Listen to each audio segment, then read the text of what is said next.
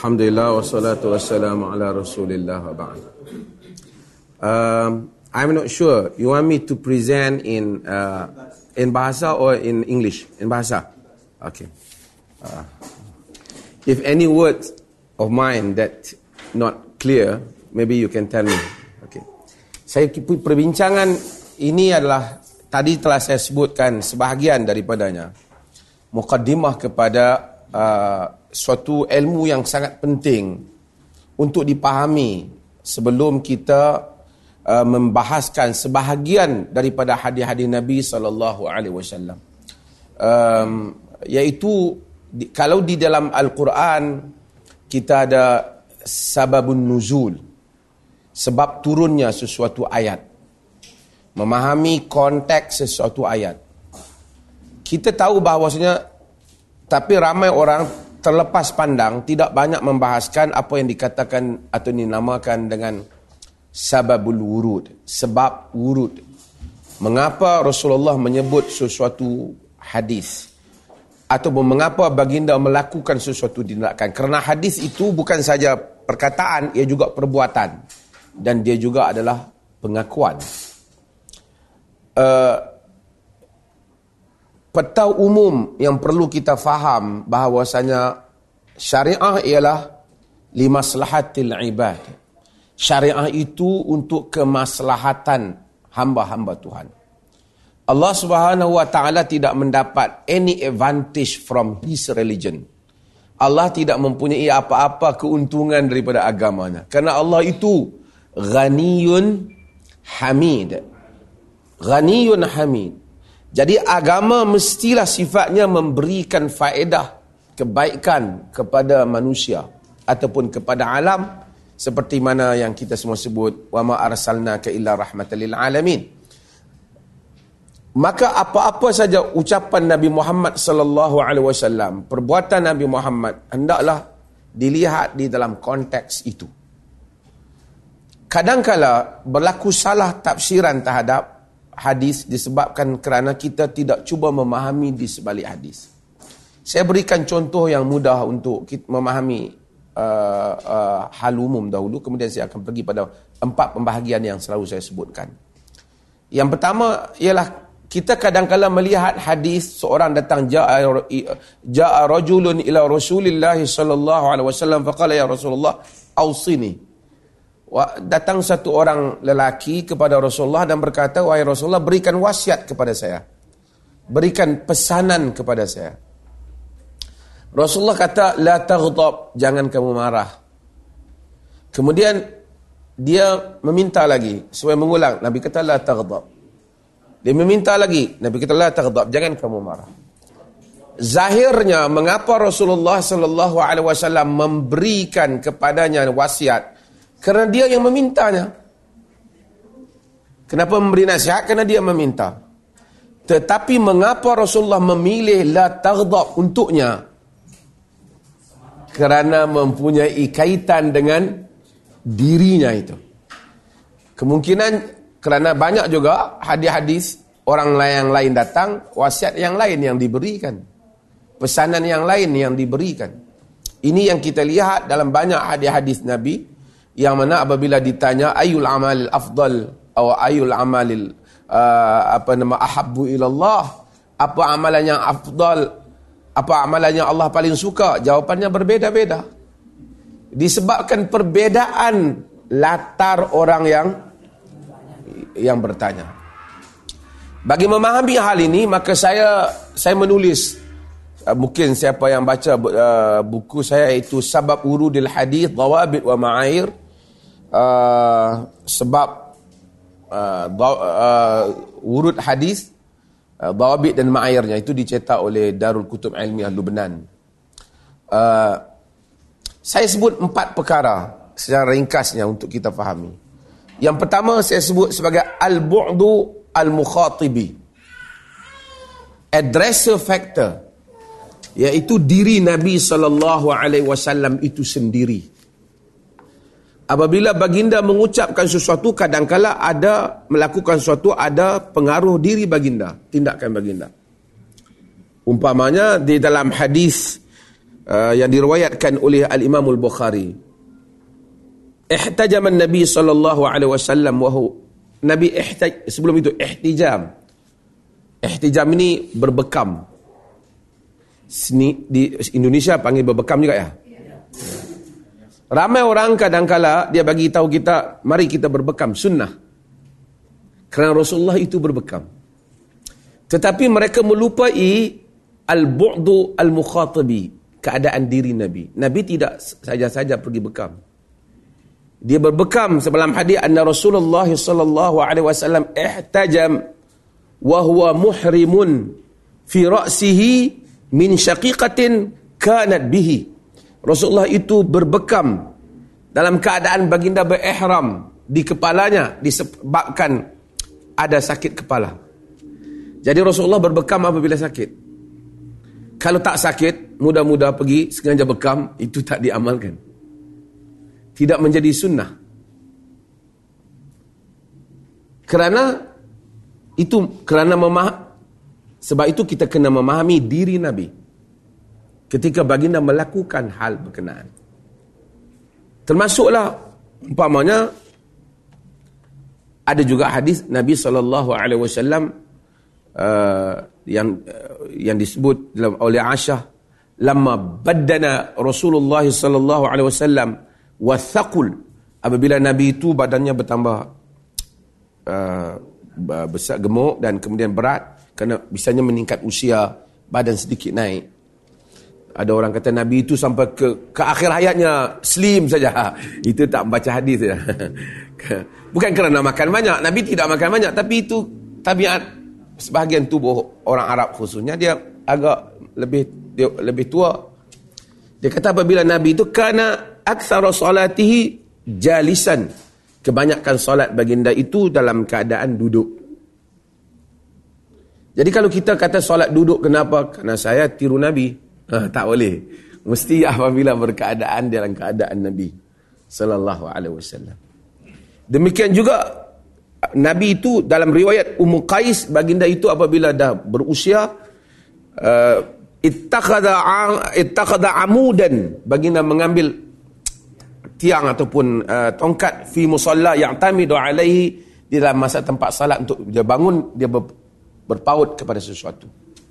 Kalau kita sengaja berpaut kepada sesuatu dalam salat sedangkan kita tidak mempunyai masalah yang sama seperti Nabi maka hal itu tidak menjadi sunnah kerana kita gagal untuk memahami uh, diri baginda Nabi sallallahu alaihi wasallam. Itu dinamakan al-bu'du al-mukhatibi. Mukhatib itu Nabi sallallahu alaihi wasallam. Addressi addresser factor diri baginda itu sendiri. Yang kedua dia panggil al-bu'du bukan ini ini semua mustalahat saya yang letakkan. Sebab itu kalau dalam dunia ini, eh, di dalam dunia sabab urut itu, kalau dilihat buku, dia akan refer pada buku saya juga dalam pembahagian itu. Al-bu'dul mukhatabi, al-bu'du al-mukhatabi, diri pihak yang diucapkan oleh Nabi sallallahu alaihi wasallam. Berbeza-beza. Yang paling obvious ialah hadis yang diriwayatkan oleh Imam Ahmad. Ini yang selalu saya baca hadis ini. Apabila jaa Uh, syabun ila Rasulullah sallallahu alaihi wasallam.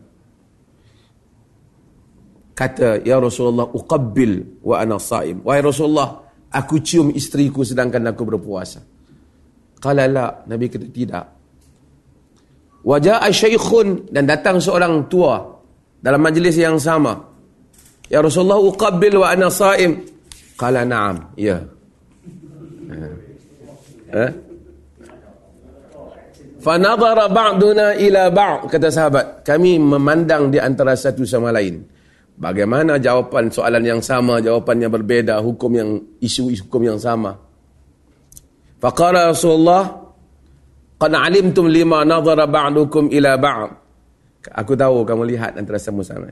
Inna syaikha yamliku nafsahu orang tua itu menguasai dirinya dalam sebahagian riwayat inna syaikha yamliku irabah, dia menguasai di kemaluannya. Maksudnya kalau orang muda itu di naam untuknya, lepas itu lain pula disambungnya.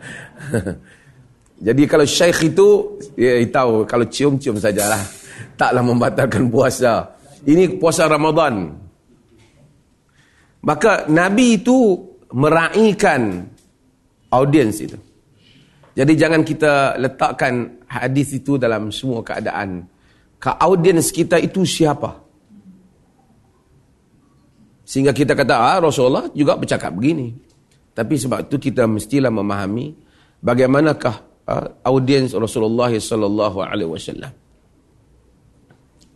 Jadi jika sekiranya kita sebab itu literalis golongan yang literal yang hanya cuba mengimplementasikan uh, semua hadis, apply hadis uh, di dalam semua keadaan uh, uh, secara lit, literal akan menyebabkan mereka akan tersasar daripada maknanya. Kadang-kadang menyebabkan berlaku kontradik. Contohnya, apabila ada uh, Abu Musa al-Syari meriwayatkan bila datang pada Rasulullah sallallahu beliau datang pada Rasulullah dan ada dua orang, dua orang. Dia minta suara Rasulullah sallallahu alaihi wasallam melantik dia dia jawatan jadi ketua untuk kaumnya. Nabi sallallahu alaihi wasallam kata, "Inna la nuwalli hadha man sa'alahu wala man harasa alaih." Kami tidak melantik jawatan ini orang yang memintanya ataupun orang yang inginkannya. Jadi jawatan di dalam politik dalam berbagai lagi jangan dilantik jika yang meminta. Ha? Ha? Tapi habis Bagaimana kalau pemilu mau mengisi borangnya?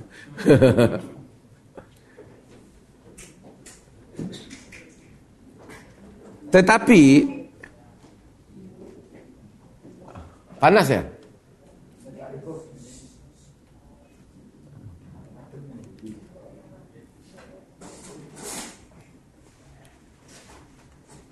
Tapi jika kita lihat di dalam Al-Quran Boleh. Sila.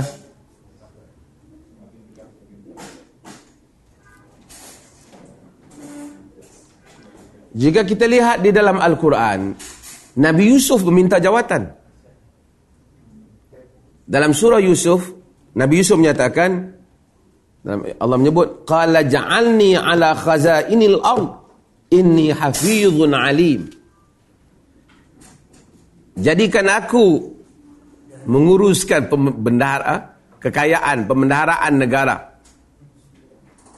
Pembendaharaan bumi. Aku ini amat menjaga dan amat mengetahui. Ini nabi kata jangan minta jawatan. Jawatan tu nabi kata tak diminta innakum satahrusuna 'alal imarah. Kamu itu suka sangat kepada jawatan. Kata nabi wasatakunun nadamah yaumal qiyamah. Ia akan menjadi penyesalan pada hari kiamat. Tapi Nabi Yusuf meminta jawatan. Al-Imamul Qurtubi rahimahullah membahaskan hal ini. Kata Al-Qurtubi dan selain juga Al-Qurtubi membahaskan Ibn Taymiyah rahimahullah juga membahaskan kerana yang meminta yang Nabi larang itu apabila dia meminta sedangkan dia tidak mempunyai kemampuan dan hanya nafsu ingin berkuasa saja. Sedangkan Nabi Yusuf masuk meminta jawatan kerana ingin melakukan islah. Jadi tidak boleh setiap orang yang bertanding jawatan itu kita kata nahnu la nuwalli hadzal amr man sa'alahu aw harisan alaihi. kita tidak melantik orang yang memintanya. Kerana melihat kepada konteksnya. Ini yang saya sebut sebagai al-bu'lu al-mukhatabi. Keadaan pihak yang yang meminta itu. Nabi sallallahu alaihi wasallam uh, dulu Quraisy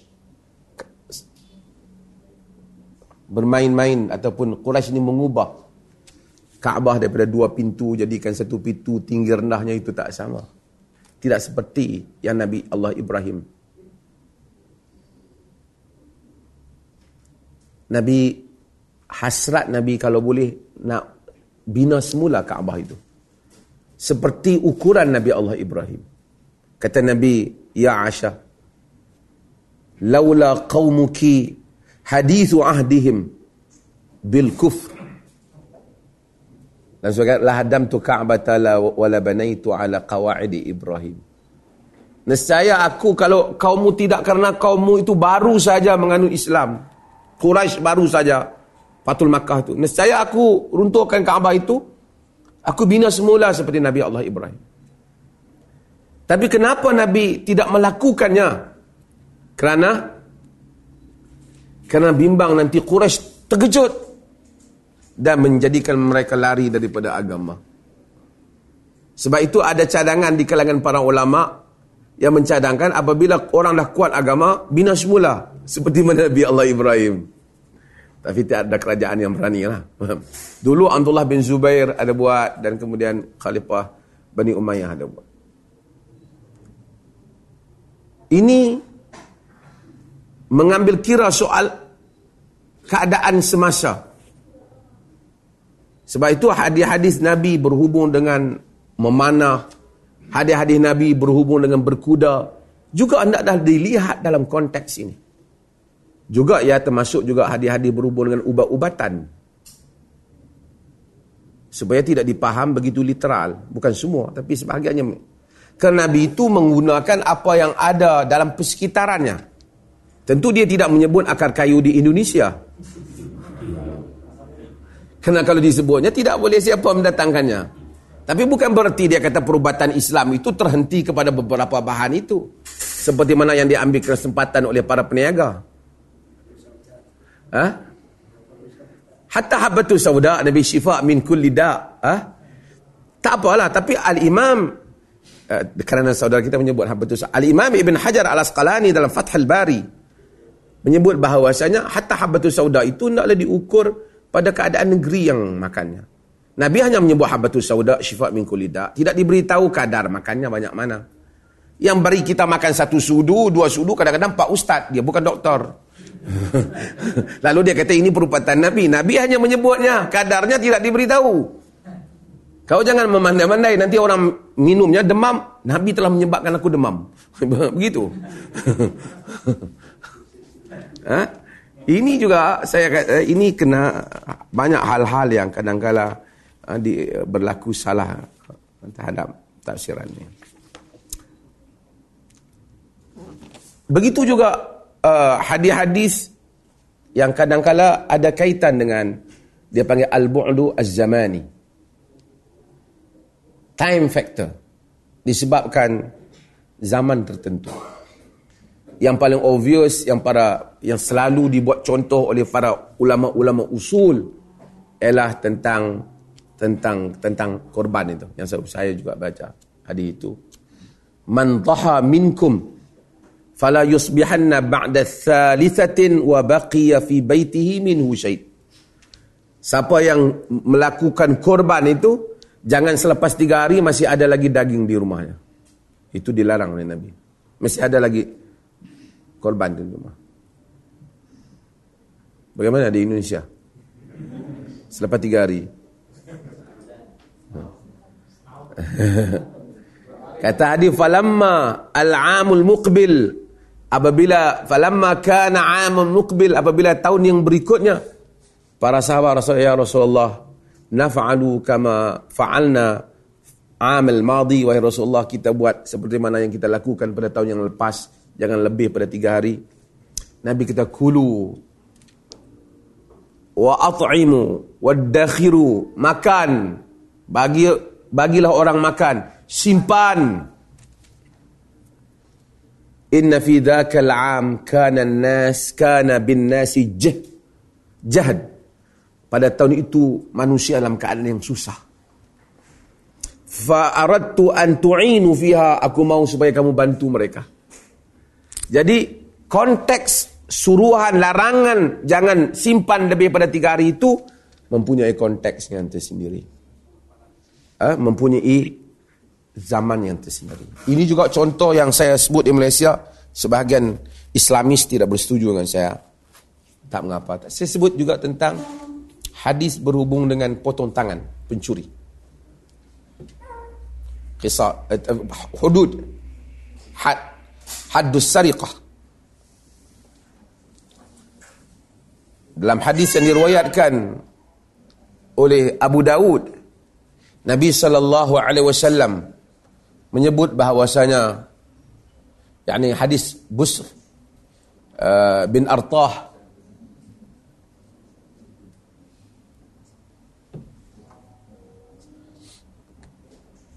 Panas ya? Kenapa? Saya punya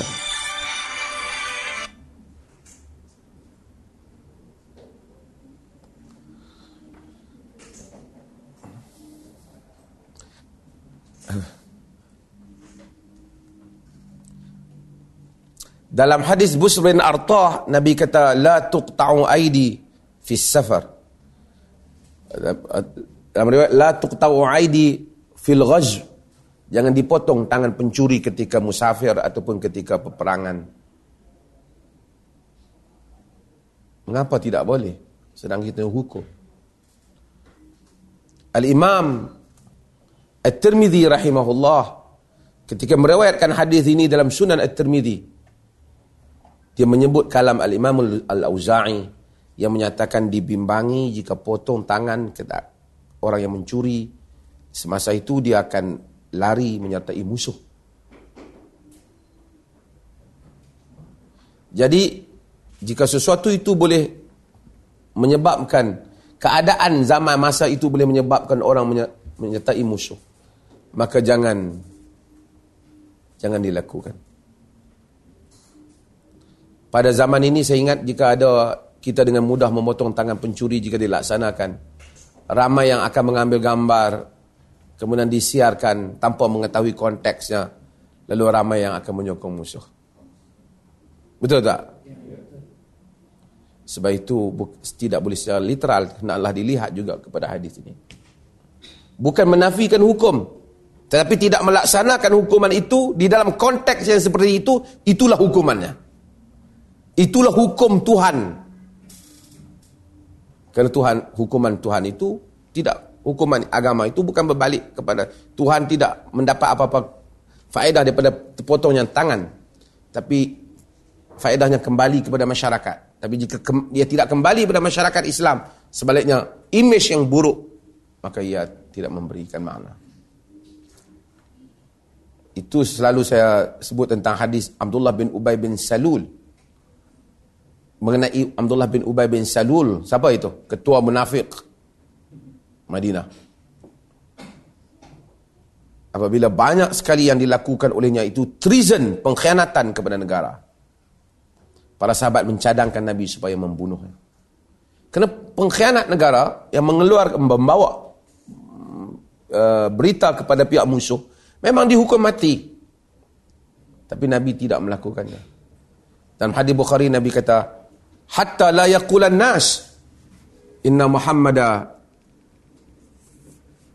yaqtulu ashaba. Jangan sampai orang menyatakan Muhammad itu membunuh sahabat-sahabat. Dia bukan sahabat tetapi pada persepsi luarnya dia adalah sahabat Nabi. Memberikan image yang salah kepada kepada Islam. Lalu Nabi tidak melakukannya. Ini saya kata ada kaitan dengan keadaan atau zaman yang kita ada di pada zaman itu. So hadis Nabi juga sebahagian pentafsirannya hendaklah merujuk kepada perkembangan zaman. Kita menerima esennya hadis itu. Inti pati hadis itu diterima. Pelaksanaannya itu hendaklah dilihat kepada mukhatab ataupun kepada audiens yang ada. Termasuk juga place factor faktor tempat mempengaruhi. Umpamanya paling nyata ada hadis yang selalu kita sebut, "Idza ata ahadukumul ghaid fala yastaqbilul qiblah wala yuwalliha dhahruhu syarriqu aw gharibu." Jika kamu nak buang air eh, Jangan kamu menghadap ke arah kiblat ataupun membelakanginya, tapi kamu menghadap ke arah timur ataupun ke arah barat. Tapi ada negara yang timurnya itu kiblat. Ada negara yang baratnya itu kiblat. Macam mana mau laksanakan hadis ni? Hadis ni Nabi bercakap kepada orang Madinah ataupun orang yang seperti kedudukannya Madinah. Ini juga yang disebut oleh Al-Imam Ibn Qayyim dalam perubatan. Sebahagian ubat-ubat itu berkaitan dengan iklim Madinah. Sebab itu Al-Imam Ibn Khaldun umpamanya mempunyai pandangan yang berbeza tentang ubat-ubatan. Dia menyatakan ubat-ubat yang disebut oleh Nabi itu tidak termasuk dalam wahyu. Bahkan itu termasuk dalam jibiliyah. Jibiliyah ini kearaban Nabi sahaja. Bukan titah perintah wahyu. Itu pandangan Ibn Khaldun di dalam mukaddimah. Tapi ini empat faktor yang mempengaruhi penafsiran sebagian hadis. Bukan semua hadis ada benda yang sabit isu syurga neraka. Ini ini tidak berubah. Tetapi isu, isu salat juga tidak berubah. Tapi ada juga keadaan yang mesti paham. Umpamanya di Muhammadiyah ini saya tidak pasti. Isu salat tarawih berjemaah dan tak berjemaah itu. Ada orang kata solat tawih yang berjemaah yang pertama yang dilakukan melakukan solat yang berjemaah itu Sayyidina Omar. Tak benar. Siapa yang melakukan yang pertama? Rasulullah. Ada hadis. Banyak berbagai-bagai kitab sunnah menyebut termasuk dalam Muwatta' Malik menyebut dengan panjang. Rasulullah solat berjemaah pada malam yang pertama, kedua, ketiga. Bila malam yang berikutnya Rasulullah tidak keluar. Bila sahabat tunggu sehingga pagi, Nabi kata, Akhsha an tufrada alaikum. Aku bimbang ia diwajibkan kepada kamu. Bukan kalau diwajibkan manusia tak mampu. Allah mewajibkan apa yang manusia tak mampu. Nanti kita yang tak lakukannya. Bukan kerana Allah akan mewajibkan Nabi itu lebih bijak daripada Tuhan. Tidak. Tapi ehsan Nabi. Kata para apabila zaman Omar, seperti mana kata Imam Syatibi, apabila kata zaman Omar, maka wahyu sudah tidak ada. Maka ketakutan turunnya titah untuk diwajibkan sudah tidak ada. Maka Umar telah menjadikan dia berjamaah dengan begitu besar. Dan ada dakwaan orang kata ya, boleh melakukan bid'ah kerana Nabi juga tidak buat semain uh, Umar yang buat. Itu tidak baca keseluruhan riwayat itu. Ha? Nabi melakukannya. Nabi lakukan. Semayang terawih bukan contoh boleh buat bid'ah. Tidak bukan bid'ah dia. Memang dilakukan oleh Nabi wasallam. Kan ada orang saya tidak tahu di Indonesia dia, dia kata boleh aja. Nabi pun tidak buat semayang terawih berjemaah. Omar yang buat. Kita kata tak. Nabi yang mulakan. Tapi kenapa Nabi tinggalkan? Karena al-bu'du az-zamani. Faktor zaman semasa itu. Wallahu a'lam ta'ala alam. Saya buka kepada sesi uh, perbincangan diskusi. Silakan. Ya, ya. pertama saya dari dulu nyari kenapa Abdullah bin Ubay bin Salul itu kok tidak dibunuh baru terjawab ini tadi. Ya, karena dia patut dibunuh tetapi Nabi itu soal menjaga persepsi terhadap agama. Ini penting untuk sebahagian golongan yang ekstremis yang mau bertindak dengan satu tindakan kononnya memuaskan hati kerana menghancurkan musuh tapi memberikan imej yang salah kepada agama. Nabi tidak Nabi patut bunuh Abdullah bin Ubay. Dia deserve, layak untuk dibunuh. Kerana apa? Dia khianat pada negara. Dia bocorkan rahsia, dia berpakat dengan musuh menyerang Madinah. Tapi Nabi kata hatta la yaqulan nas anna Muhammad Muhammada yaqtulu ashabah. Jangan sampai orang menyatakan Muhammad itu membunuh sahabat-sahabatnya.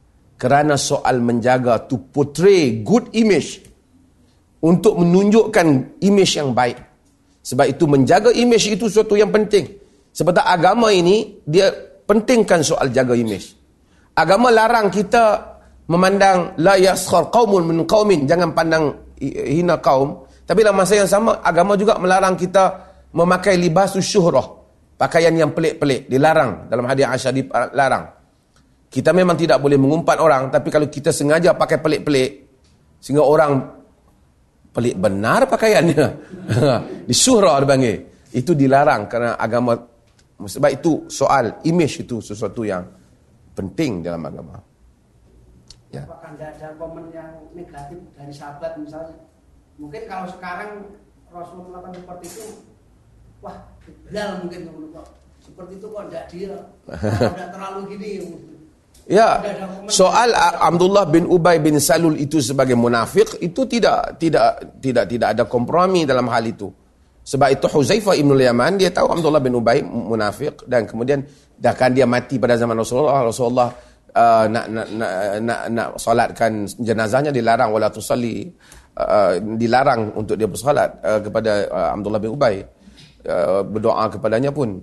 Uh, tapi itu tidak membawa pada hayatnya Rasulullah membunuhnya. Kan? Kemudian senarai munafik itu disebut uh, Huzaifah ibn Yaman tahu senarai munafik, munafik yang dia tidak keluar untuk bersolat. Uh, apabila munafik. Isunya ialah soal bagaimana kita menjawab golongan yang salah satu hal tapi soal bertindak kepada mereka dengan satu tindakan yang memberikan imej yang salah pada Islam, itu satu hal yang lain. Kadang-kadang apabila kita tidak bertindak, bukan berarti kita meredainya. Tapi kita menjawab uh, hujah-hujah yang salah itu, fakta-fakta yang salah dijawab. Tapi menyantuninya di atas dasar, bukan kerana dirinya, tetapi kerana uh, audiens yang lain, supaya tidak salah faham terhadap agama. Mungkinkah ada hadis Nabi yang tidak termaktub dalam semua kitab hadis? Mungkin ada hadis Nabi yang tak termaktub dalam kitab hadis, mungkin. Tetapi tidak boleh kita create hadis. Kalau dah tidak ada, maka tidak sampai pada kita. Kita tidak mempunyai tanggungjawab untuk mengamalkan hadis itu. Tidak boleh satu orang kata, ini hadis tidak termasuk dalam hadis dalam kitab hadis, tapi saya telah bermimpi. Tak boleh begitu. Dia katakan musnad yang paling besar ialah musnad Baqi bin Makhlad daripada Al-Andalusi, daripada Andalus. Baqi bin Makhlad telah meng, meng, menghimpunkan hadis yang begitu banyak. Sebahagian musnad Baqi bin Makhlad hilang. Dan sebahagian sedang dicari. Tapi saya percaya hampir keseluruhan yang di, bukan kita kita naklah percaya apa yang diperlukan oleh agama semua sudah ada. Allah memelihara agamanya. Sudah ada. Jika hadis itu tidak ada, bukan kewajipan kita nak mengamalkannya. Mengapa kita nak mencari apa yang tidak ada? Cukuplah apa yang ada untuk diamalkan. Kenapa nak menambahkan lagi tugasan yang sudah ada?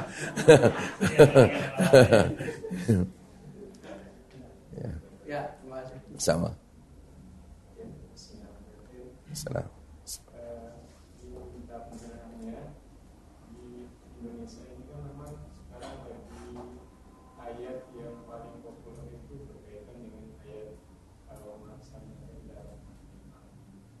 Di Malaysia juga sekarang rahmatan lil alamin.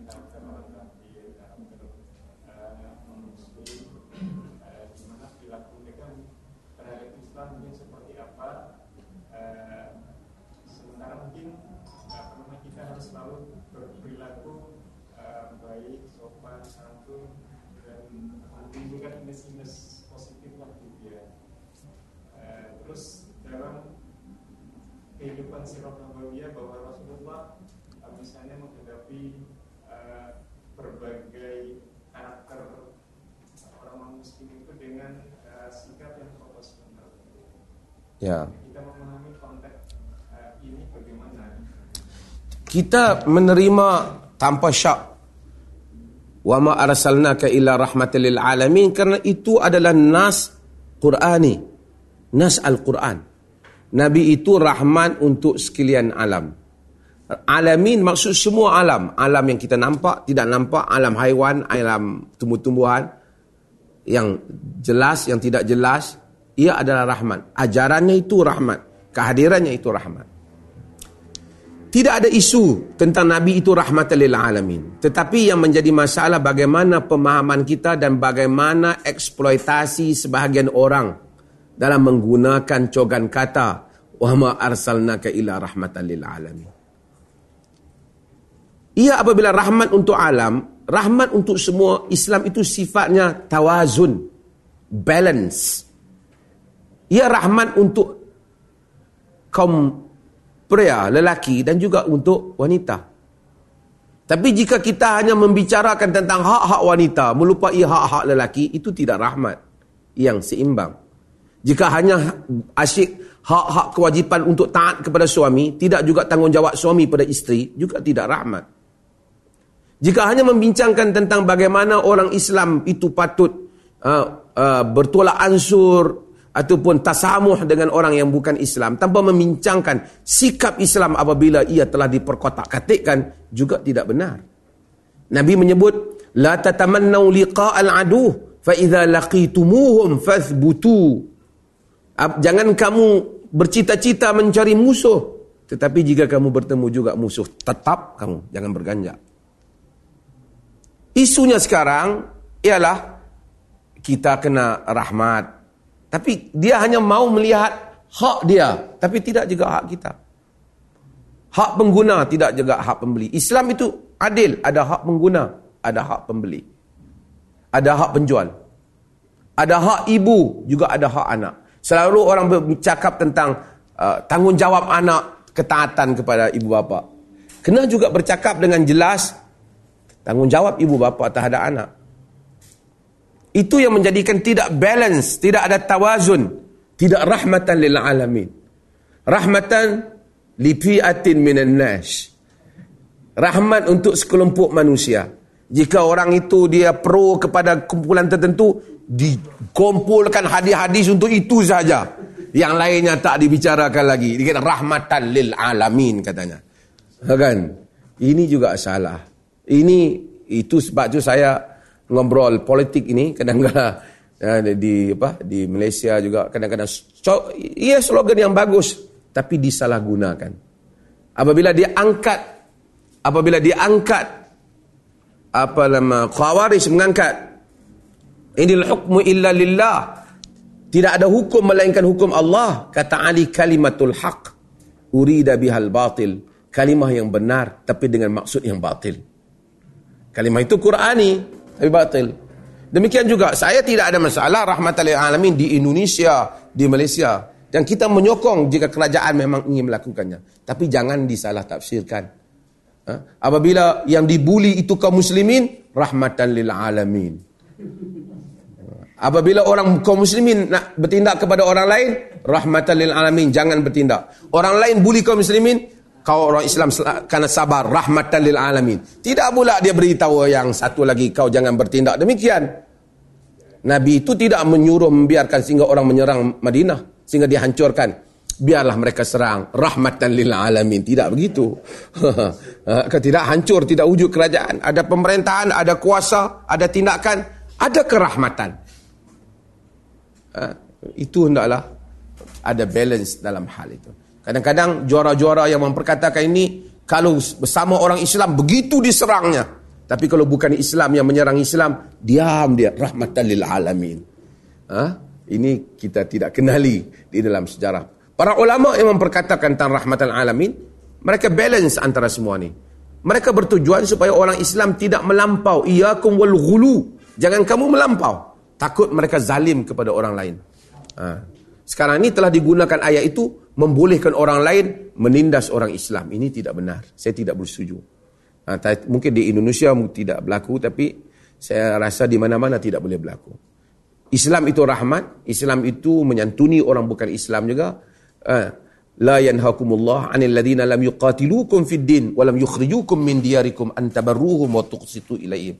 Innallaha yuhibbul muqsitin. Allah tidak melarang kamu untuk melakukan kebaikan, memberi harta kepada orang-orang yang tidak memerangi kamu kerana di agama kamu dan mengeluarkan kamu daripada kampung halaman kamu. Mungkin orang bukan Islam bergaduh dengan kita. Tapi kita tidak boleh menganggap dia musuh Islam selagi dia tidak memerangi kita kerana agama kita. Mungkin dia memerangi kita kerana masalah lain. Dia tidak puas hati kita dengan urus niaga dengan dia atau Jangan dia biabitkan agama. Yang dikatakan memerangi kerana dia membenci kita kerana agama kita. Itu yang dianggap sebagai musuh agama. Ya, ya ada di sana. Eh, yang di belakang dulu boleh. Nanti dikatakan ada diskriminasi gender.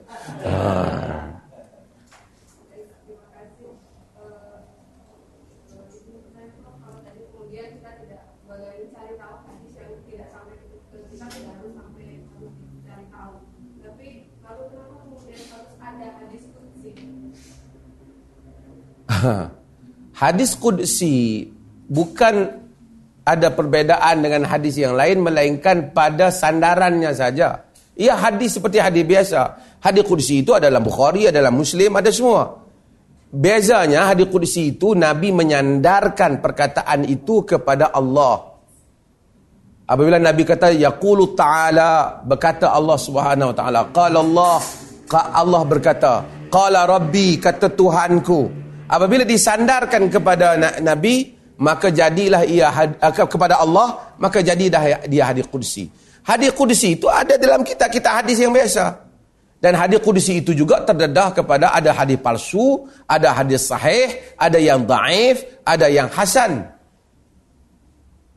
Misalnya hadis qudsi dalam sahih muslim ana inda dhanni abdi bi aku bersama dengan sangkaan hambaku padaku. Apabila itu firman Tuhan apabila firman Tuhan itu tidak ada dalam Quran tapi disebut oleh Nabi ia jadi hadis kudusi tapi kita tak tahu. Kalau Quran kita tahu ini Quran. Datang melalui sanad yang mutawatir kepada kita. Bila hadis bila betulkah Nabi kata Allah kata demikian? Perlu pergi melalui jalur sanad. Maksud perlu disemak sanad itu sahihkah untuk disandarkan kepada Nabi sehingga Nabi boleh menyatakan Allah menyatakan Mungkin orang lain yang buat hadis tu dan kemudian dia kata Nabi kata. Sebab itu hadis kursi juga ada yang palsu. Tidak ada beza hadis kursi dengan hadis lain sama saja melainkan di sudut menyandarkan kepada pengucapnya. Sama ada Nabi terus mengucapkannya ataupun Nabi menyatakan Tuhan menyatakannya. Ya. Ada. Salam.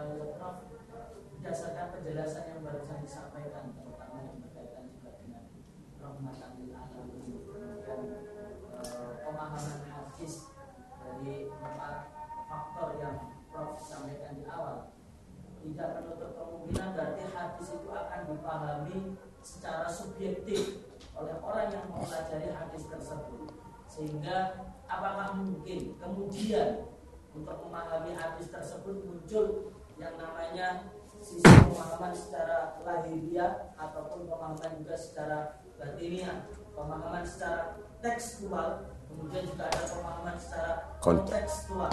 Kemudian juga bisa dipahami secara individu ataupun dipahami secara kelompok karena munculnya subjektivitas pasti mau tidak mau akan mendorong kepada penggunaan pemanfaatan hadis tersebut seperti yang kau sampaikan. Oke. Sekejap saya bagi azan ya.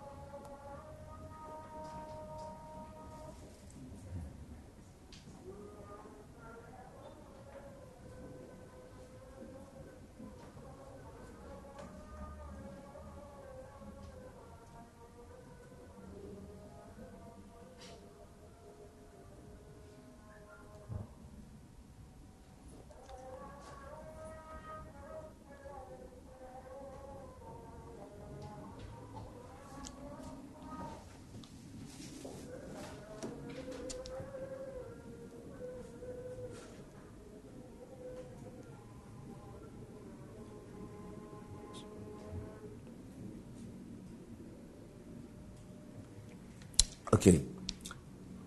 Hadis bukan semua hadis mempunyai mempunyai kontekstualnya, bukan semua. Hadis tentang apa yang akan berlaku pada hari kiamat itu tidak ada kontekstualnya, itu khabar yang akan datang. Hadis tentang kisah-kisah yang lalu tidak ada kontekstualnya. Akhlak, prinsip-prinsip akhlak tidak ada kontekstualnya. Berbuat baik kepada ibu bapa tidak ada kontekstualnya. Tetapi bagaimana nak berbuat baik kepada ibu bapa itu mungkin ada kontekstualnya. Mungkin pada orang Indonesia ataupun Malaysia jika lalu di hadapan ibu ibu atau bapa cara hormatnya tak sama dengan orang Arab. Mungkin jika dibuat cara orang Arab itu okey, tapi ibu bapa ditanam di alam alam Melayu ni mungkin eh, ras, dia terasa hatinya tu. Kan? Ha, bahasanya berbeza itu. Jadi ada solat umpamanya lima waktu eh, lima, eh, lima waktu satu hari ini tidak berubah. Solat rokok dan uh, sujud ini semua tidak berubah. Tetapi ada juga keadaan yang berubah disebabkan diri. Umpamanya orang tu sakit. Rasulullah pernah solat jatuh kuda solat duduk. Tidak boleh pula kita solat duduk. Kenapa? Kerana Nabi itu solat duduk. Tapi kita sama juga ada hadis. Sebab tu saya kata kena memahami hadis tu Rasulullah makan. Kalau kita jumpa satu orang asyik makan dia, aku buat sunnah makan. tak boleh. Dia. So dia ini juga kontekstual penting tapi saya seperti mana saya sebut bukan semua hadis perkara-perkara akidah tidak ada kontekstualnya, kepercayaan tidak ada kontekstual. Tetapi perkara berhubung dengan muamalah biasanya ada kontekstualnya hubungan, humanity, hubungan kita dengan orang lain, iaitu ada kontekstualnya. Jadi jika orang itu literalis, secara literal saja memahami hadis, nanti akan ada akan ada isunya. Saya ambil satu contoh. I, perbezaan pendapat ulama berhubung dengan isu isbal. Kalangan aliran salafi dan selainnya. Saya meraihkan kedua-duanya, itu juga pahaman di kalangan para ulama. Tidak ada masalah. Tetapi ada di kalangan ada hadis Nabi memakai sampai nisfu syaqai. Nabi pakai sampai di pertengahan betis. Itu kita tengok kadang-kadang sebagian ikhwah uh, yang pakai sehingga di tengah betis. Tapi di sana ada juga hadis larang tadi libasu syuhrah, pakaian yang pelik. Ada masyarakat uh, saya di di di Perlis tu saya pergi solat ada imam separuh betis macam dia pakai baju anaknya. Saya nampak kan? Tapi saya tidak saya saya memberi pandangan saya kata benar ada hadis. Tetapi hendaklah digabungkan. Dalam konteks pada zaman itu okey. Dalam konteks orang Melayu ini dia mungkin pelik lihat. Kenapa jadi begini imam kita?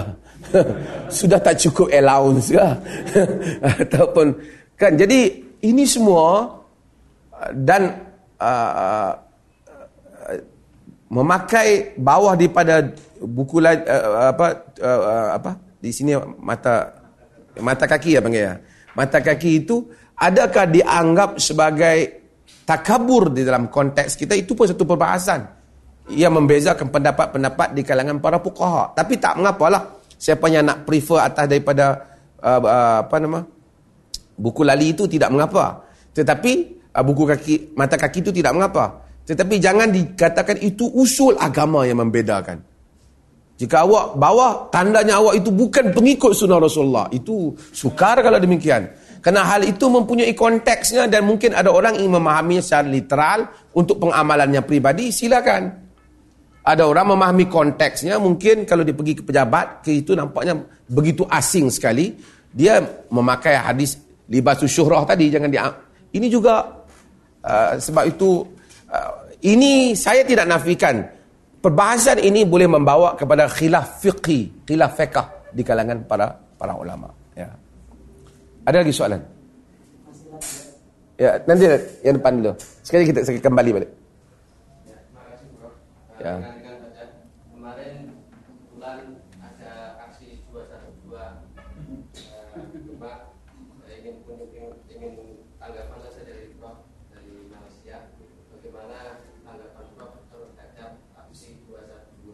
212 itu apa? Yang kemarin Yang kedua, di Indonesia ini kan sedang ramai kalau eh, sering kali mengucap bahwa radikalisasi masalah radikal. Pemerintah dengan proyeknya. Apakah di Malaysia eh, isu-isu radikalisasi ini juga ada atau bagaimana tanggapan Prof? Terima kasih. Saya 212 itu saya tak jelas apa itu. Yang kemarin ramai di Jakarta itu Prof, Hah? aksi Oh itu yang oh, ah, oh. Yang Ahok tu. Ya, eh, lepas tu buat semula. Itu saya tak tahu. Tapi yang ah, radikalisasi ini Islam ini sederhana. Gulu bukan ajaran agama. Di dalam riwayat Imam Ahmad, walaupun hadis itu ada perbincangan, khilaf kalau Nabi SAW menyatakan, Yahmilu hadha din min kulli khalafin udulu. Yahmilu hadha al-ilm min kulli khalafin udulu. Yanfuna anhu tahrif al-ghalin wa intihal al-mubtilin wa ta'wil al-jahil. Agama ini, ilmu ini dibawa bagi setiap generasi orang-orang yang amanah terhadapnya, yang adil. Tugasan mereka ialah membersihkan agama daripada tahriful ghalin. Yanfuna anhu tahriful ghalin. Penyelewengan orang-orang yang melampau. Mau agama tapi melampau. Itu yang radikal. Membunuh. Radikal. Tahriful ghalin. Wantihal al-mubtilin. Dan tokok tambah. Tambahan-tambahan ahli batil. Wa ta'wil jahilin. Dan takwilan orang yang jahil. Itu yang liberalis dan seumpamanya. Kemudian takwilan uh, intihal mubtilin ini kaki tokok tambah agama tak puas yang Nabi ada ditambahnya. Yang satu lagi nak beragama lebih daripada yang Nabi ajar. Itu timbul Daesh dan berbagai-bagai lagi golongan yang yang teroris dan seumpamanya. Ini agama itu kata nak, golongan ag- ilmuwan melakukan tiga tugasan ini. Maka radikal dengan makna membawa agama melebihi daripada apa yang diajar oleh Nabi sehingga tidak tasamuh. Nabi kita boleh berbeza tapi mesti bertasamuh dengan orang lain. Nabi meraihkan hak untuk manusia memberikan pendapat, pendapat dan pandangan. Cuma kadang-kala saya berfikir orang Islam ni kalau sering kali uh, kalau ada apa-apa mereka berhimpun dengan begitu ramai sekali. Kalau ada obat, ada makanan yang mana dikatakan ada yang haram, berkumpul mereka membantah. Tidak mereka berfikir mau mengeluarkan sendiri daripada makan orang punya. Kan? Tidak mau jadi uh, producer, produk mereka tak nak dikeluarkan, produk mereka. Mereka hanya membantah produk orang lain. Kan? Banyak dalam hal kita demikian. Selalu kita membantah orang lain, tak apa. Tapi kita sendiri tidak membina negara kita kita mem, berapa banyak kita belanjakan wang golongan agama pun dapat pentas yang bagus untuk berucap. Tetapi umat tidak berganjak dapat membina. Sementara orang lain membina kekuatan. Kita sentiasa menjadi pengguna dan bergantung kepada orang lain dalam banyak keadaan. Kita marah kepada orang senjata kita beli daripada mereka. Kita marah pada orang kata uh, apa Maulana Abdul Hasan Ali An-Nadwi berpuluh tahun lepas dalam Madza khasiral alam bin bin hitatil muslimin. Apa ruginya alam dengan keruntuhan orang Islam kemunduran orang Islam. Hatta tanda tangan perjanjian yang dibuat dengan barat pen itu dibeli daripada barat. Lihat ramai orang bercakap berfikir apabila disebut bahawasanya uh, uh, uh, dunia ini berfikir apabila orang Islam saja orang berfikir orang Arab. Sebenarnya orang Arab bukan majoriti. Itu saya sudah sebut apa nama who speaks for Islam. Al Exposito uh, sebut orang Arab berapa saja. Orang Melayu ataupun rantau ini Asia Tenggara ini yang Melayu ni tak kiralah uh, apa dia Minang ke Jawa ke apa kira satu lebih ramai daripada orang Arab orang India Muslim lebih ramai daripada orang Arab orang Afrika lebih ramai orang Arab tetapi kesemua kaum-kaum Islam ini tidak ada kita tak dapat mengangkat brand kita. Jika saya bawa satu brand produk ubat daripada negara Arab, satu produk ubat daripada Amerika, mesti orang Islam kata mungkin Amerika mesti Amerika lebih bagus. Walaupun belum tahu apa kontennya. Brand brand. Sebab itu dinamakan hatta singgah barang. Louis Vuitton apa saja lagi kan? Kalau kita kata uh, ini produk Indonesia. Orang Indonesia sendiri pak di mana? Ini belinya di apa Jogja. Ini di mana? Ini belinya di Paris. Ah walaupun mungkin yang di Paris itu dua tahun rosak. Tapi kerana siadatul ummah ketuanan umat itu tidak ada tidak berguna bercakap soal ekstremisme. Ekstremisme bukan tempatnya dalam Islam. Radikal radikal juga bukan tempatnya Islam. Kita mestilah membina peradaban daripada membanyakkan masa berhimpun yang tidak membina apa-apa melainkan terpaksa menyuci balik jalan yang telah kita kotorkan selepas perhimpunan. Ya ada soalan?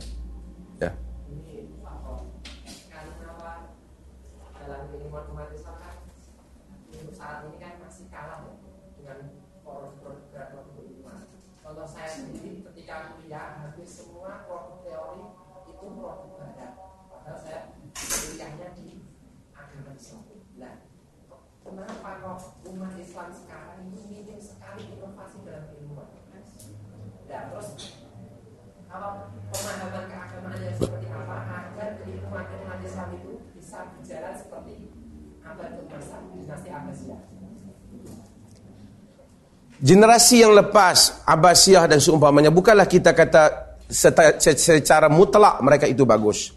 Ada isu-isu yang berbangkit. Tetapi mereka telah menjadi satu umat yang kuat.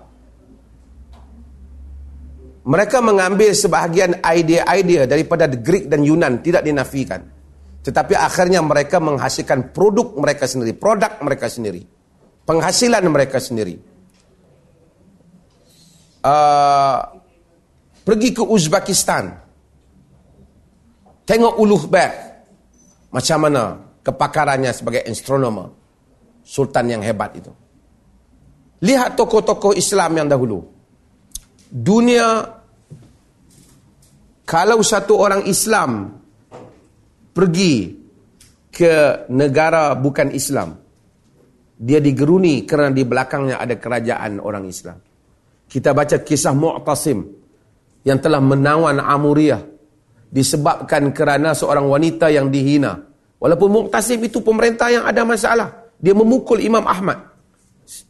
Dia menyebat Imam Ahmad. Tapi dari pendiriannya di dalam mempertahankan empire-nya.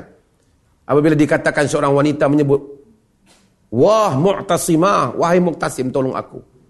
Berita itu disampaikan kepadanya, dia menyebut, Labbaiki ya ummah, atau ya baika ya ukhtah. Aku, aku menyahut seruan engkau. Walaupun ramai yang memberi nasihat, jangan pergi musim ini peperangan tidak bagus dan berbagai. Sehingga Abu Tamam menyebut dalam syairnya, As-sayfu asdaqu amba'an minal kutubi. Sesungguhnya pedang itu lebih benar beritanya daripada apa yang ditulis oleh orang-orang yang.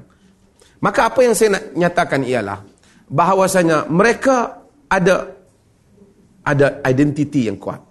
Hari ini kalau seorang rakyat Amerika datang masuk ke kampung atau datang ke universiti kita, ramai orang daripada mana? Daripada Amerika. Apa pula kalau muka dia? Daripada mana? Daripada United Kingdom. Kalau tidak dengan wajahnya, kita rasa penghormatan. Bukan kerana dia, tapi kerana di belakangnya ada kerajaan dan umat yang kuat. Tapi kalau mati itu orang Islam, di mana sahaja? Berapa orang Islam mati di Uyghur? Berapa orang Islam mati di Palestin? Tak ada siapa yang memperkatakan hari-hari. Kita tidak setuju. Ada orang rakyat Britain di negara dia yang di step, yang ditikam di London Bridge. Berapa hari ini? Seluruh dunia memperkatakannya. Ya tak, tidak ada masalah. Memang tidak wajar perbuatan itu. Tetapi ratusan ribuan yang dikurung dan hari-hari rakyat Palestin yang dibom sekarang berapa orang hatta pemimpin-pemimpin umat Islam juga tidak memperkatakannya. Umat yang tidak ada apa yang jika kita berdiri di hadapan dunia menyatakan inilah umat contoh apa barangan contoh yang kita ada? Tidak ada kapal terbang produk negara orang Islam tidak ada ubat-ubatan yang digunakan di peringkat dunia produk orang Islam kita hanya kata dulu zaman Andalus dulu-dulu Arab kata kana makan kan dahulu dulu kan it was Those were the days. Kan? Itu hari-hari yang lepas. Apa yang kita ada pada hari ini? Sebab itu sarjana di universitas-universitas daripada membicarakan tentang retorik politik hendaklah membicarakan tentang produk yang patut kita lakukan dalam membina kekuatan bangsa dan umat Islam ini. Itu lebih utama. Akhirnya kerana produk ini saya jadi ustaz, saya berfikir macam mana mau untung. Itu masalah. Tak untung. Mengaut apa? Labanya. Saya akan produce air tiupan saya, jampi saya, saya akan produce produk barang saya yang sebagainya tidak betul pun. Kan? Bukan saya menghasil, saya mengajak. Karena saya ingin buat keuntungan, Pak Ustaz ni juga mungkin ingin buat, Pak Ustaz ni juga ingin buat. Setelah jadi ustaz, namanya ternama, apa keretanya mesti besar, duitnya mesti banyak kita tidak kita sudah tidak ada murabbi kita sudah tidak ada qaid kita tidak sudah ada pembimbing yang dapat membimbing umat terima kasih banyak. Sekian. Wassalamualaikum warahmatullahi wabarakatuh